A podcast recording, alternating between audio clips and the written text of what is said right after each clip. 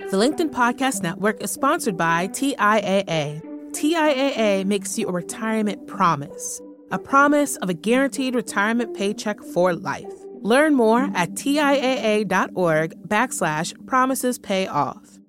LinkedIn News.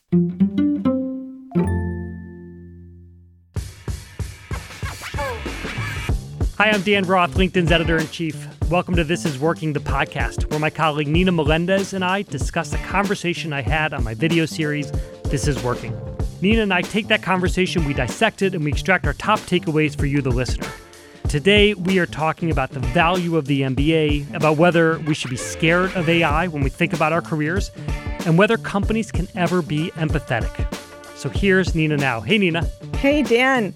Dan, I've got a fact for you. Ready?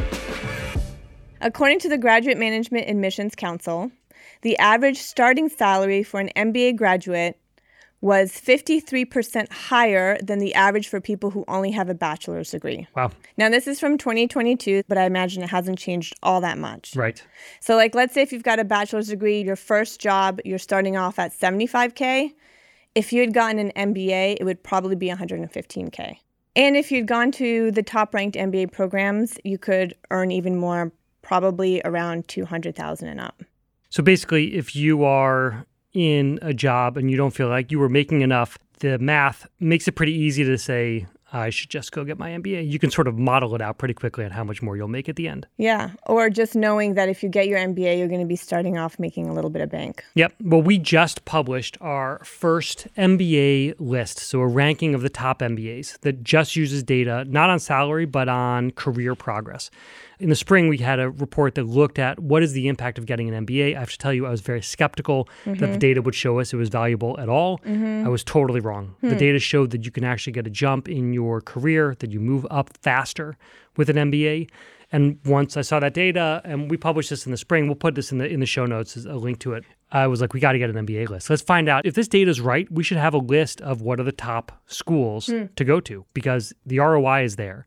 So let's figure out now how you can make a decision on where you want to go. And our rankings are based 100% on data, and it looks at do you have more connections when you leave than you started? Do recruiters come after people who are graduates of that school? Are you connected to people at very high levels in business? and a couple other factors. So this is all on the list, and then we're trying to find this way of saying, like, you know, this this is if you want to make these decisions, these are the schools to pick from. Does it talk about preparedness at all? How well those schools prepare you for the workforce? Well, one of the things we looked at was when you left business school, were you in a job at a higher position than you were before you went to business school? Hmm. And that's a big part of the rankings. So, in almost all of these schools, that's happening. You're going in as a junior something or another, and you're leaving as a senior something or another. The other big benefit of going to business school is pivoting. It's a lot of people who say, I was doing X and now I want to do Y. And we took that into account also. What are the best schools for being able to pivot your career? You know, at one point I thought I was going to go to business school. Really? When I was working at Bloomberg. Because yeah. I just loved financial news so much. And I was like, maybe I should get an MBA. Yeah. I tried getting my CFA. That's why I didn't want to go get oh. to business school, but I was like, I want to get something. So I started yeah. studying for my CFA. And? And I dropped out. Oh, I was not. It's was hard. Like, I hear it's really hard, incredibly hard. Yeah. And I was like, why, what am I going to do with this? I don't want to trade, and what am I going to do with the CFA? I'm not sure if I really need it. But you know, what you could do with it, Dan. What's that? You could put CFA after your name on all of your LinkedIn signatures. That is so true. Now I wish I had it. so, speaking of the top business schools, you spoke with the dean of Northwestern University's Kellogg School of Management, Francesca Cornelli. It was a great conversation. Yeah, it was a good conversation. And the reason I wanted to talk to Francesca was she has a particular focus on something that we don't typically think of for business school, which is empathy. Kellogg's focus, or one of their main areas of focus, is this idea of building empathetic leaders. And I think that when we typically think of business school, you think about gaining certain hard skills. Kellogg is a little bit different, or at least a big part of Kellogg is a little bit different, and they're focused on this idea of how empathetic are you as a leader that was surprising, and I wanted to understand from Francesca why the school was so focused on that. Before we jump into the empathy part, let's bring up that whole part of like why even get an MBA. So we talked about the kind of money you can make once you graduate, but so many people go into debt getting their MBAs. The programs are very expensive. Yeah. Actually, the median student debt for MBA students is about forty-one between 41,000 to $170,000. So when you talk about whether an MBA is worth it, for sure, Francesca, you know, as the dean, she's an advocate for it. But it was really interesting to hear why she's an advocate for the MBA. Let's take a listen. Obviously, I'm a cheerleader of an MBA. I may have a slightly biased view, but I think an MBA is very important, especially because to focus, I always tell the students when they arrive, I'm not interested in your first job. Of course, you'll get a great job in case they fail and, and get worried but it's in your rest of your career, the rest of your life. The impact is long, and especially in a period like we have today, is with unprecedented change, unprecedented challenges, different perspectives, uh, different point of views uh, people evolve in their career and maybe they won't need it in the first years, three years out of the MBA, but they will arrive a point in which they will need to communicate their vision. Or in the middle of the disruption, they will need to find some opportunity. And I always remind them, just because you find an opportunity doesn't mean you can take it. You need to bring people along with you, you whether they are your team, your family, your boss, your investors. You need to bring people along with you. And whenever I talk to successful alumni of 30, 20, 10 years ago, they always say how that was incredibly important. Looking back, that type of skill was very important. Everything is important, also the technical skills, everything, but that ability, and this is not something that people learn on the job. Sometimes I say we are preparing students for jobs that don't exist yet. And that is, if you want, the difficult balancing act of business school. And business school and the preparation, a place like Kellogg, has been evolving, remaining true to its value, but really evolving, thinking of the future. And really, I always say what I believe we do is we put seeds in the minds of uh, people and the seeds will generate and i don't know which one right but there will be a point in which that is our mission that is my belief what makes me get up in the morning that one day that will transform that person so i got to say the way that francesca talks about the value of a business school makes the ROI a little bit harder, I think, to measure. She's talking mm-hmm. about this idea of preparing you for jobs that don't exist yet feels easier to me if you were like you're going to get a, a, bump in pay in your first job and you are going to be more senior when you go back into a company that you were already at once you leave this school. But Francesca's saying like it might take years before you discover the yeah. value of your MBA. That's a hard thing to model out. But if you think about what you were getting out of business school, it feels like it's a lot of these intangibles. Maybe mm-hmm. intangible is the wrong word, but it's a lot of things that are not baked into the curriculum. Mm-hmm. It's the friendship and the networking mm-hmm. and the idea that other people, that you're going to be asking these people for jobs in the future, or you're going to be starting companies with them, or they're going to have answers to problems that you have, or they're going to know suppliers that you can turn to. Yep. That feels like the real value of business school, besides just whatever is in the curriculum. You know, we talked about this a little bit, Dan, when we were talking about the value of a college education, even. And it was like the value of the college education isn't so much in the courses you take per se or the degree you walk away with, but it's in that intangible life that you get to live as a young adult, meeting people that you wouldn't otherwise rub shoulders with, joining clubs, learning how to navigate, you know, a schedule, for example. And I think that is maybe part of the value also of an MBA is like she said, you're talking to people with different perspectives. You're having to work on huge projects with people you might not agree with, which is exactly how it's going to be when you get into the professional yep. world. Well, I think that this is why I'm not still 100% sold on the value of business school. Mm-hmm. I think that for certain people, it's exactly the right thing. But mm-hmm. I think that you can get a lot of those experiences and a lot of the network building that you're talking about in your job but you have to be intentional about it. It's a right. lot harder than going to someplace and being on a beautiful campus in incredible buildings and yeah. having amazing faculty walk you through all this research and learning.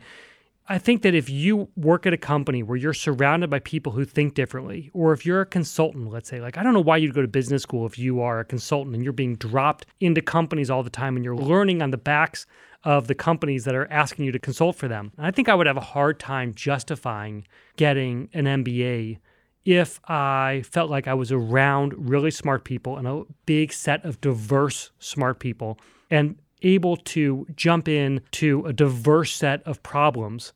And I had managers who were helping me skill up. I guess that's a lot. Now That's that I say lot- that as a leader, that's that's, a that's like of- that's kind of a unicorn, isn't it? tick, yeah. exactly. I guess But- it is. And then the other thing too, though, is that having the degree makes you a higher earner. Yeah. That you don't, you can't say like when you're trying to negotiate for a higher paycheck in your next job, you can't say, "Well, I came from a company where I had a lot of managers who supported me," and you know that's Yeah. not gonna. But you should be able to. I mean, I feel like you should be able to go into an interview and be like, look, I've done all these 10 things and I've learned all this. And you shouldn't just pay me because I have an MBA. You should pay me because I basically have, have, have lived an MBA. So you got a degree from Northwestern. I did, yeah. Great school, great college, undergrad. Yeah. Would you say that having the Northwestern stamp got you into doors that you wouldn't have gotten through otherwise? That's a tough question. It probably helped me get my, I, I think I can say that Northwestern helped me get my first job. Hmm. And I don't think after that, the Northwestern stamp made, you know, I think times have changed from when I mm-hmm. got my first job. But at that point, it was harder to research people. It was unclear exactly what someone was doing. And you wanted that stamp of approval that Yep. said, this college gave him, this is a Yes. good college. I'm sure he or she learned a lot. So I can trust. Yes. The, the diploma is like a stamp of approval. That's what it is. It's a stamp Yeah, of approval. exactly. And that's what an MBA is. It's a very good stamp of approval. Yeah. Because if you're able to say graduate from Columbia with your MBA, there's an automatic assumption. You're smart, you're, you know, You're a little bit battle tested. Yeah. you're like you. You know, I I Yeah. think I feel like an MBA is maybe a little bit different because it's more focused. Like you're like, well, Yeah. this person comes out instead of having to see whether they have the skills. You can be like, Columbia wouldn't have graduated this person. They couldn't have left school without X set of skills. Right. You know, I think that however the world has changed since I graduated from school, and however these MBAs, whatever world they're going into, it is going to look so different in five years. And that's largely because of AI. And I was very curious to hear from Francesca how they are preparing students to deal with the new world of AI. So here's what she had to say. What we are saying is yes, the AI is going to be transformational, amazing, but you still need the connection between the technology and the business.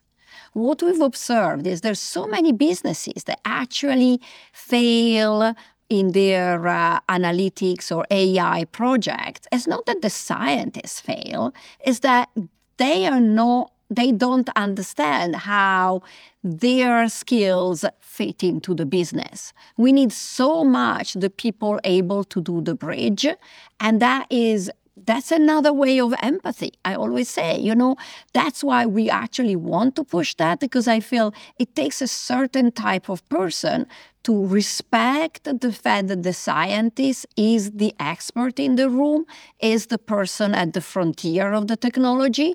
And yet you have to make them see the business point of view, right? You have to have a dialogue with them. So I feel there's a huge opportunity for people that understand the technology, but they are more onto the bridge. And sometimes I also tell the people who are in a job at the frontier, I'm saying, well, you're at the frontier of AI now, but I don't know five years from now there will be new graduate, uh, you know, from undergraduate or from the PhD, which are more advanced than you.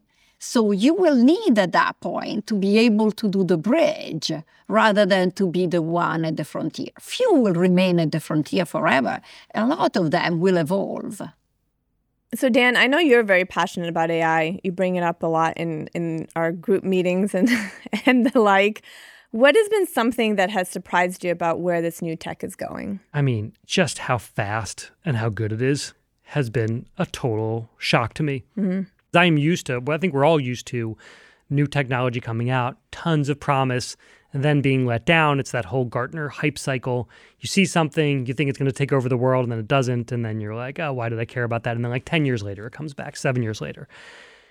AI is just, I, I still find it magical when I hmm. go to ChatGPT and I ask a question and it comes up with an answer. And I'm just like, this is, and I know how it works. I feel like I know how it works. I've wa- I've listened, I've watched enough courses, and I've listened to really smart people explain it, but it still feels like magic. And so one of the reasons why I talk about it so much in our team is I can see where it starts eating away at roles mm. or at maybe not at roles, but at least at processes mm. that we've had. And maybe processes we haven't liked doing. But at some point it starts eating into entire roles.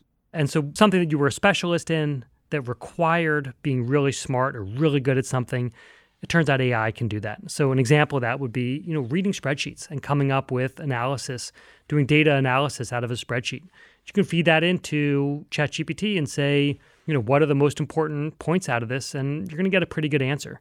So, so some of my questions for Francesca were if one of the things you learn in business school is how to be great at looking at data, what do you do when AI is able to do that faster, better, a lot cheaper? Hmm. And I thought her answer was great, which was, yeah, this is why you go to business school because you have to be someone who can skate on top of the changes that are going on underneath you. And for Francesca, that is empathy and leadership.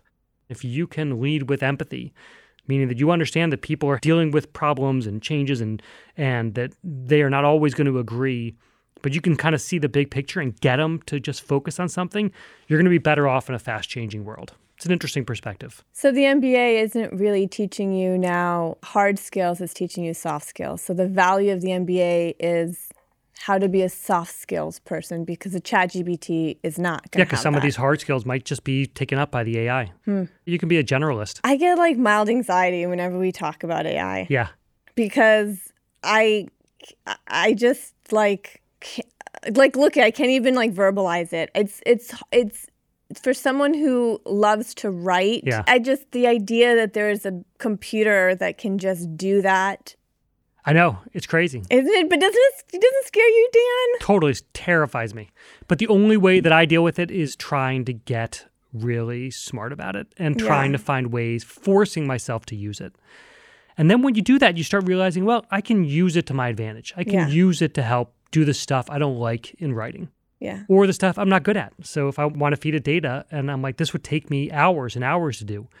And if I can ask ChatGPT's help, that's awesome. There was a great story I read where a doctor was talking about how he uses ChatGPT. Mm-hmm. And he says he sees ChatGPT as a really smart, but sometimes hungover intern. Mm. He's an emergency room doctor. And he said, when patients come to him and they're like, Doctor, I need you to do this and that. And he's like, I'm trying to explain to them why what they're suggesting won't work, but I don't have the language for it hmm. because I am approaching it as a clinician. Hmm. And so I asked ChatGPT, like, can you help me explain why putting more IV fluids into your mom doesn't make sense here? And I need to be able to explain that in an empathetic way. This is the example he gives, and it comes out with something, print it out, hands it to the family. They read it, they're like, I understand. And they had that printout with them. And he was like, This was like having this intern who was smart. And he said, Now you have to think about the intern as being hungover sometimes because sometimes the answers are hallucinated. Mm-hmm. so that's, I thought it was a really great way to think about it. Mm-hmm. And that's helped me think about how to, I feel better about AI when I'm like, mm-hmm. this is a colleague who's got real potential. I wonder if the way that we're feeling about AI, all of this apprehension, is the way folks felt about like calculators. Yeah. You know, like, oh, if you start using calculators, no one's ever going to know how to do additions anymore. And it's, yeah, it, it's just, you just got to roll with it. It's here. Yeah, like what were monks freaking out about Gutenberg? You know, are they like, is it, we, we need to go back and listen to some some uh, some, Some monk podcasts. podcasts. Absolutely. from the monks. Does the fast pace of change negate the usefulness then of higher education, considering that by the time you graduate, everything you've learned could have possibly changed? And I think of um, some LinkedIn data that we have that um, is something like the skills for many jobs have changed 25% since 2015, Yeah. which is a pretty high number. And I think it's only going to go higher as AI becomes more more ubiquitous. First of all, I think we're going to look back on this 25% change as being like an idyllic time of. uh, Remember of when it was only 25%? exactly. So, but I don't think that higher education is going to be negated. I think that higher education is going to change. To prepare students for the workforce of tomorrow is going to mean understanding how to use tools differently and use them well. But I think you're still going to want to go and understand the basics, understand how things work. You're still going to need to be able to understand when something is a hallucination or when something doesn't pass the smell test. I think mm-hmm. that's a big deal. When you're like, yeah, I know AI is telling me is doing this, but this doesn't make sense. Something's Right. off. Mm-hmm. And understanding how to be able to dig in and understand what's gone wrong, that's still going to be essential. And then how to use these tools. And then to Francesca's point, how to lead people in times where the tools are available, all the answers are available. How do you get the most out of them? That's going to be a big deal. These soft skills, I think, are going to be really, really essential. We're going to take a quick break.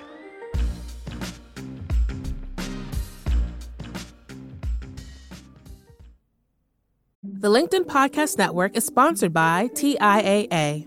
In the last 100 years, we've seen financial markets swing, new currencies come and go, decades of savings lost in days, all showing that a retirement plan without a guarantee, quite simply, isn't enough. So, more than a retirement plan, TIAA makes you a retirement promise. A promise of a guaranteed retirement paycheck for life. A promise that pays off. Learn more at TIAA.org backslash promises pay off. From the minds of visionaries to the desks of disruptors. I'm Lars Schmidt, host of the Redefining Work podcast. Join me each week as we explore the new world of work through the lens of those shaping it CEOs, HR leaders, investors, and more. Be a part of the conversation that changes everything. Subscribe to Redefining Work today.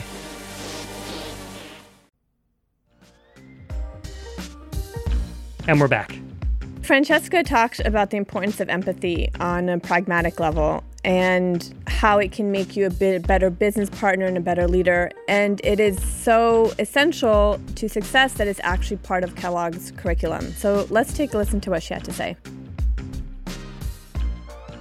The experience here among the students is very cooperative. It's very much about how you connect with each other, how you help each other. But I like to think this prepares you for a life of empathy, which is not only cooperating with your team or within your organization, it's also thinking of people outside of your organization. That's what we see sometimes in business, right? People who grow are successful and successful and successful within their bubble, and eventually the bubble burst because they never stopped and thought, how am I perceived outside? What's the impact? How, you know, am, am I relevant to people outside? Do, what do they think? Do I motivate people in the right way? So we felt the empathy is the natural evolution of the cooperation. And we have so many faculty here working on that, teaching and doing research. And talking to them pretty early on, one of the things that really struck me and really stayed with me was what they explained to me was most of the people think in terms of empathy as you either you have it or you don't have it. You are a person with empathy or you're a person not empathy.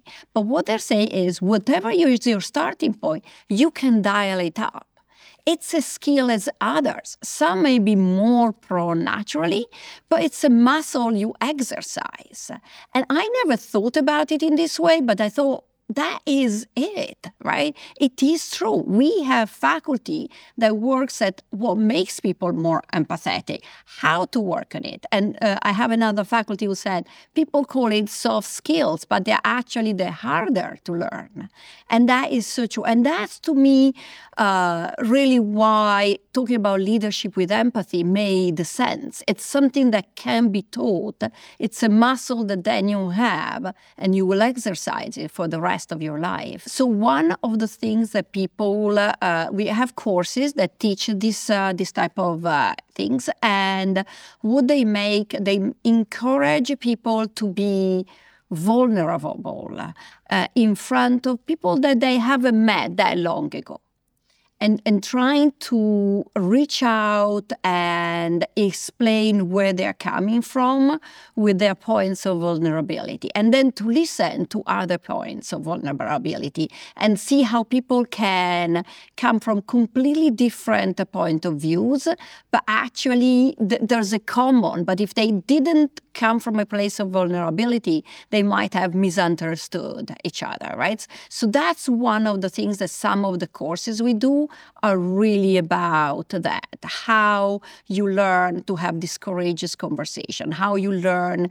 to be vulnerable. Sometimes it's in courses, sometimes we have co curricular, the, stu- the students have this uh, hear my story example, where people volunteer and they will tell their stories. And again, it's how you reach out. And other things we do, we encourage students to take leadership's role, whether it's the leadership of a club or preparing a conference or simply you know our students take the leadership in like uh, the orientation they organize it or the day of kellogg when admitted students come in they have a leadership role and they have then to deal with the fact that people have different ideas people have, you know, may disagree on all we have to do, and they have to listen everybody and try to arrive at a solution that makes people uh, happy. Because it's a very experiential thing, right? We can teach these things, but then you have to make them do it.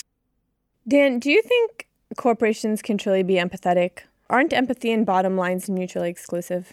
That's a great question. I don't think they're mutually exclusive, but one has to win, and I think the bottom line wins. Hmm. So you have to be empathetic, but managers are not social workers. And mm-hmm. this isn't about making sure that you understand how everyone is feeling at work and that everyone feels like they can talk about anything. And this is not what a workplace is.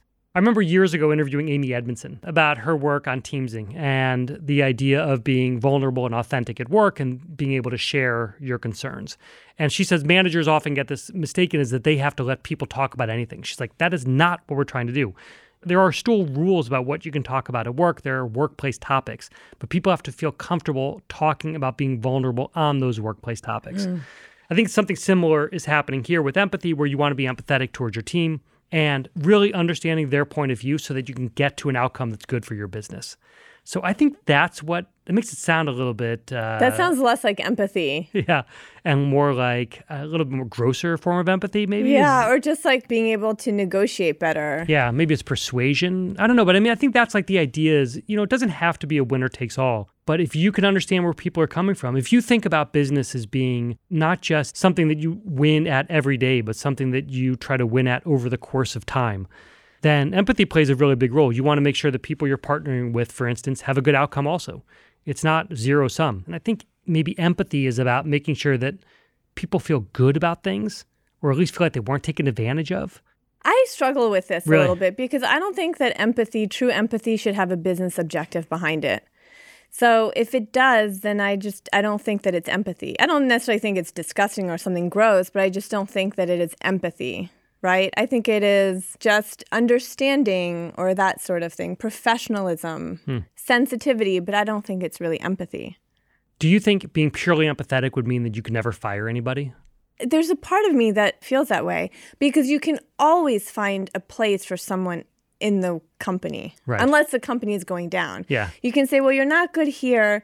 You know, I understand that your skills are whatever. Let's see if we can put you here.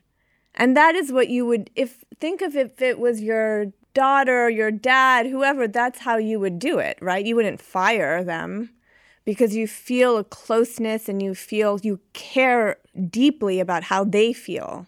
So you would do what you can to mitigate any pain in their life. Yeah, and you can't do that as a corporation. Yeah, I think that I think you can do it as a corp. I think there's different lenses that you can take here. Mm-hmm. One lens you could take is the long arc of our careers, and you could say, well, somebody getting fired from one place doesn't mean they don't get hired or in a better position somewhere else. Maybe they were unhappy in their job. Maybe they weren't performing because they really hated their job, but they couldn't find a way out. And so you're helping them. So, oh, Dan Roth. okay, so that's okay. one argument. Let me quickly move on to number two before you poke all the holes in it that it deserves to get poked into. Um, Number two would be if you think about the empathy of the team, empathy mm. for your team. What if you look at you have a team and you're trying to have a high performing team and there's one person who is not performing? If you want to be empathetic towards that person, you say, I'm going to keep you on, I'm going to keep helping you in this position, but the rest of the team suffers because they've got someone who's not doing their job. What role do you have to be empathetic towards the team or towards the other teams that depend on that team? Mm-hmm. Couldn't you take that lens also of saying, I'm going to be in the larger picture empathetic, but it might not be super empathetic towards an individual. Hmm. You buying any of this? Well, I think that in that position, you would just move the individual to a different team. Make it someone else's problem. Make them someone else's problem. Or you just have them work on a project that's different.